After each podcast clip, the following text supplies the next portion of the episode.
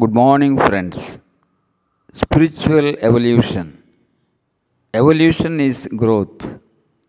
Evolution is the development of all beings.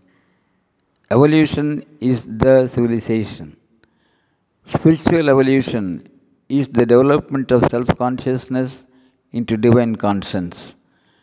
True spiritual evolution is to outgrow all discriminations. One of them is to outgrow religious bondages. Every thought of discrimination, every act of discrimination in the name of religion, gender, language, race, nation, or whatever is self imprisonment.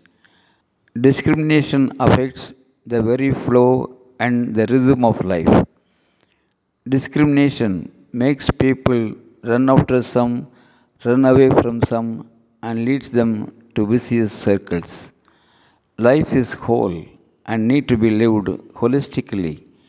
A holistic life is possible when we outgrow discriminations.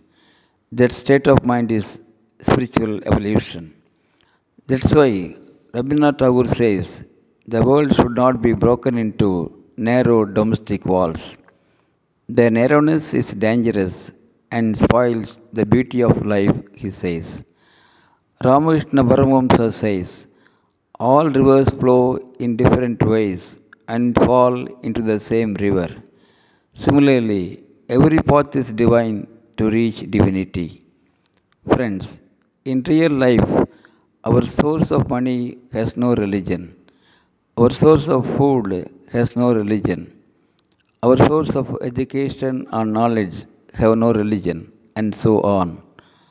All good qualities of the world, such as love, bliss, silence, forgiveness, gratitude, have no religion at all.